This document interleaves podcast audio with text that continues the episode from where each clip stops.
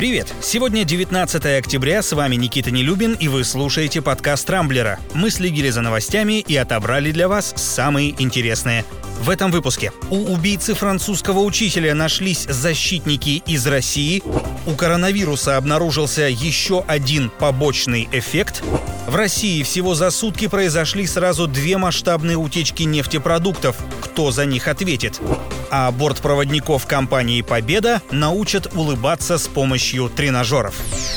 Название французского сатирического журнала «Шарли Эбдо» последние три дня вновь пестрит в заголовках всех мировых информагентств. Напомню, в прошлую пятницу 18-летний чеченец Абдуллах Анзоров обезглавил преподавателя одного из местных колледжей Самуэля Пати. На лекции о свободе слова тот показал ученикам карикатуры на пророка Мухаммеда, несколько лет назад опубликованные в «Шарли Эбдо». Именно из-за этих рисунков на редакцию издания в 2015 году напали террористы и убили 12 человек.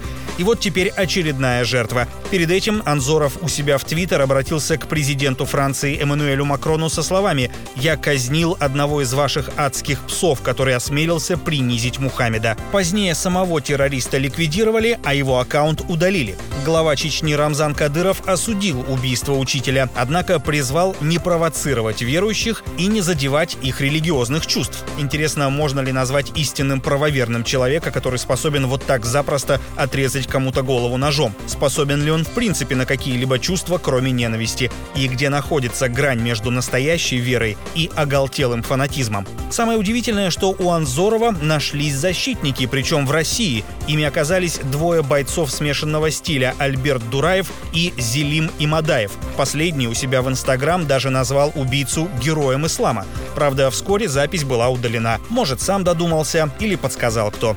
Что касается французов, они массово вышли на манифестации за свободу выражения мнений и против мракобесия и варварства, а из Франции в ближайшее время будут высланы 230 иностранцев, подозреваемых в экстремизме. Ну а Шарли Эбдо в одном из последних выпусков вновь опубликовал старые карикатуры на пророка Мухаммеда, из-за которых еще пять лет назад, собственно, все и началось. Похоже, у коронавируса обнаружился еще один побочный эффект. Он начал провоцировать массовые беспорядки в Европе. Еще в конце сентября акции протеста прошли в Лондоне, Париже и Мадриде, а вчера вечером беспорядки начались в Праге. Несколько тысяч человек вышли на улицы, недовольные решением местных властей ужесточить антикоронавирусные ограничения. С 14 октября по всей Чехии запретили собираться группами больше шести человек, а заодно закрыли все рестораны и клубы. Мирная акция переросла переросла в столкновение с полицией. Для разгона пришлось применять водометы и слезоточивый газ. Поучиться терпимости европейцам, конечно, следует у россиян. На прошлой неделе сразу в нескольких регионах нашей страны тоже усилили меры безопасности и ограничили работу ночных заведений. Но наши соотечественники это решение стоически выдержали. Мы в конце концов можем устроить безудержную гулянку и дома. Но не исключено, кстати, что наступившая неделя сулит новые ограничения. Статистика по ковиду в России по-прежнему по-прежнему крайне неутешительная. Кстати, ученые успокоили тех, кто уже переболел коронавирусом, но у кого тесты показывают снижение уровня антител. Оказывается, это нормально, просто организм тратит их на формирование новых клеток для укрепления иммунной системы на случай повторного заражения. Но, как говорится, на антитела надейся, а маску надевай. Тем более, что за ее отсутствие сейчас активно штрафуют.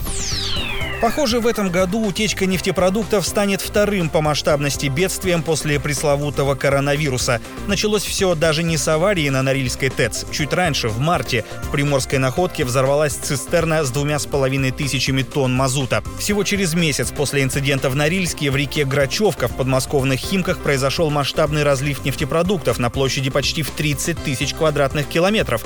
Но этот случай почему-то вообще прошел почти незамеченным. Совсем недавно была отравлена нечистотная частотами вода в Авачинском заливе Камчатки. И вот вчера, что называется, двойное комбо. Сперва радужную пленку обнаружили на реке Колва в Ненецком автономном округе, где расположено Харьягинское нефтяное месторождение. В тот же день разлив нефтепродуктов произошел в затоне реки Обь в Томской области. Но там вроде как ситуация ясная, столкнулись две баржи. В остальных же случаях установить причины, а самое главное наказать истинных виновников экологических происшествий так и не удалось. И это ведь год еще не закончился. Но есть и хорошие новости. Например, сотрудников авиакомпании «Победа» научат улыбаться. Ради такого дела перевозчик разместил на сайте госзакупок заявку на большую партию тренажеров мышц лица и улыбки. На приобретение трех тысяч таких устройств «Победа» планирует потратить ни много ни мало 540 тысяч рублей, то есть по 180 рублей за штуку. Формировать навык шикарной улыбки будут в школе бортпроводников «Победы». Как известно, клиентам российского лоукостера при покупке билета приходится платить чуть ли не за каждый чих, например, за выбор места в самолете, провоз багажа и даже СМС-информирование. Интересно, заставят ли пассажиров доплачивать еще и за улыбку стюардесс, как за дополнительную услугу? В конце концов, затраты на закупку тренажеров надо же как-то отбивать.